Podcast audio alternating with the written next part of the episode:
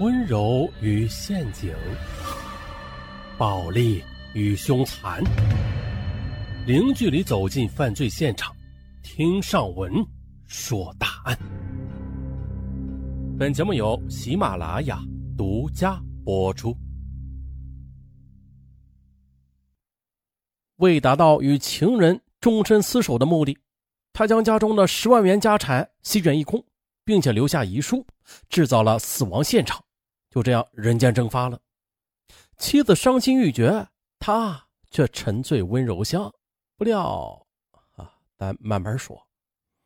那关于类似的案子，上文以前说过，是吧？这又是一起。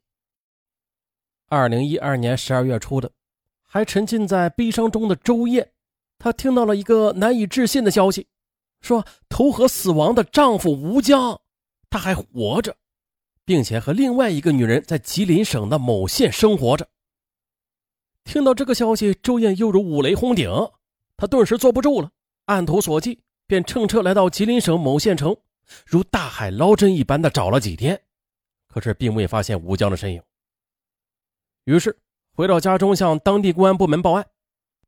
十二月二十二日，当地派出所民警来到他家，通知他说：“啊，吉林省某县派出所来了消息。”啊，你丈夫吴江呢？和一个叫吕丽的女人在辖区同居着。周燕顿时几欲昏厥。啊，丈夫是在二零一二年七月中旬死亡的，还带引号的死亡。那些天，他有些精神恍惚，万念俱灰。根据他说啊，今年的苹果生意太难做了，五万元的都赔尽了。那些天，他借酒消愁，整日是醉醺醺的。周燕生怕丈夫想不开，就主动把家中的五万元的积蓄全部都拿了出来，交给了他，让他好好的振作起来，从头开始。可是过了十来天，吴江一进家门就扑通一声的给妻子跪下了，声泪俱下的说：“啊，我对不起你和孩子，没想到这回把咱们家的家底都赔光了，我还有什么脸活在世上？快让我去死吧！”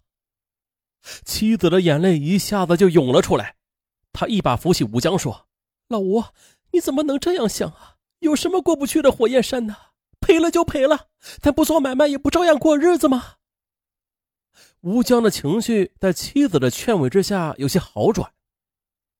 这时呢，正好娘家有事周燕便带着儿子女儿去探望，但是呢她始终对丈夫放心不下。担心他的情绪不稳定，再有个什么三长两短的。这天上午，他与孩子们急匆匆的回到家中，一眼就看到了吴江压在饭桌上的遗书。遗书上是这样写的：“亲爱的老婆和好儿子、女儿，我对不起你们。这几次做生意，家中多年的积蓄全部都让我赔光了，我对不起你们。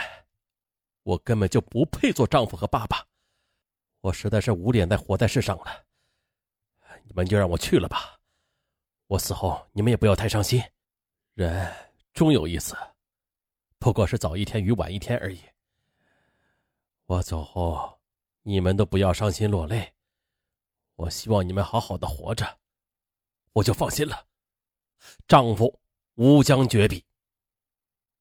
周燕一时不敢相信自己的眼睛。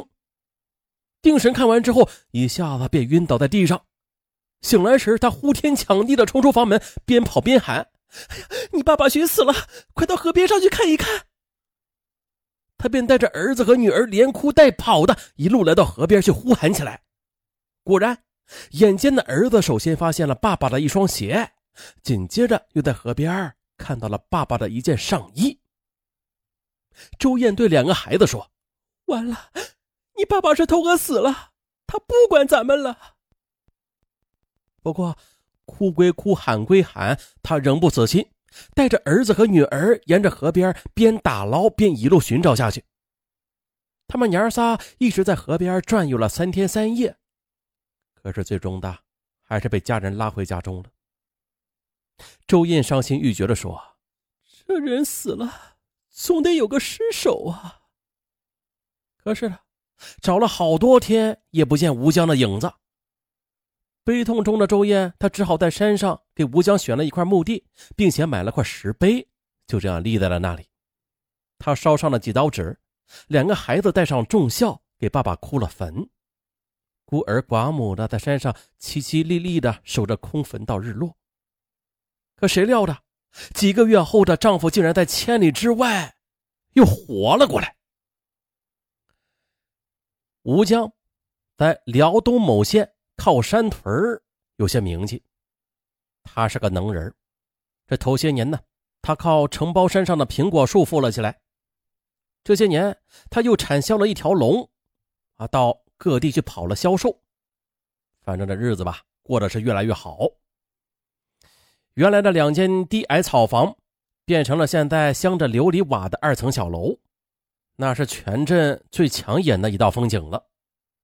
他的家庭也让人们羡慕不已。他和妻子呢是在八十年代初结的婚。周燕贤惠大方，勤俭持家，一儿一女都是聪明伶俐，很让人省心。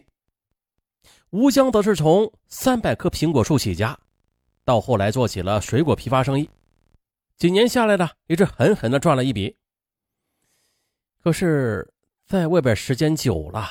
精彩的世界也改变了吴江的生活。吴江经常与朋友出入一些娱乐场所，比如说桑拿呀、按摩呀，就找个三陪呀，啊。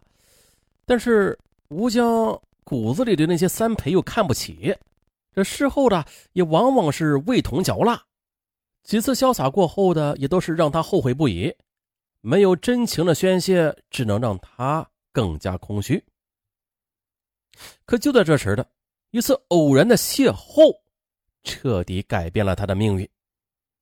那是在二零零九年的秋天，他到吉林去发苹果，在火车上，他和吕丽巧遇了。吕丽是吴江的中学同学，当年的吕丽亭亭玉立，颇有风情，两个人互有好感。中学一毕业的就确立了恋爱关系。吴江的父母很喜欢吕丽。可吕丽的父母则亲自到了靠山屯做了一番实地考察之后的死活不愿意，因为吴江兄弟一大群，这一家人穷的除了有三间土坯房外的别无他物了。而且吴江的母亲常年患有哮喘病，一活动就像是拉风箱。吕丽的父亲想啊，绝对不能把闺女嫁给这样的人家，但当时。两人的感情已经到了如胶似漆的地步了。吕丽的爸爸为了把他们拆散，天天的跟着女儿，直至后来硬把女儿软禁起来半个多月，啊，这才呀把他们给拆开了。不久，吕丽的父母托人把女儿嫁到县城，丈夫在工商局工作。吕丽结婚那天呢，还邀请吴江去参加婚礼呢。吴江则含着眼泪参加了他们的婚礼。以后的就再也没有见过吕丽，从此他就把那段情缘深深的埋藏到了心底。可谁曾想啊，二十多年后，他们又在火车上相遇了，这难道就是天意吗？吴江惊奇的发现，虽然经历了二十年的风霜雪雨，但是呢，吕丽除了脸蛋没有年轻时那样细腻。和眼角有了那么几道浅浅的鱼尾纹之外的，却比年轻时更有风韵了。在两人情深款款的交谈中，吴江得知了吕丽感情上并不如意，丈夫挪用公款被判处有期徒刑六年。这一切的一切都反映出吕丽对现实的无奈与对往日恋情的留恋。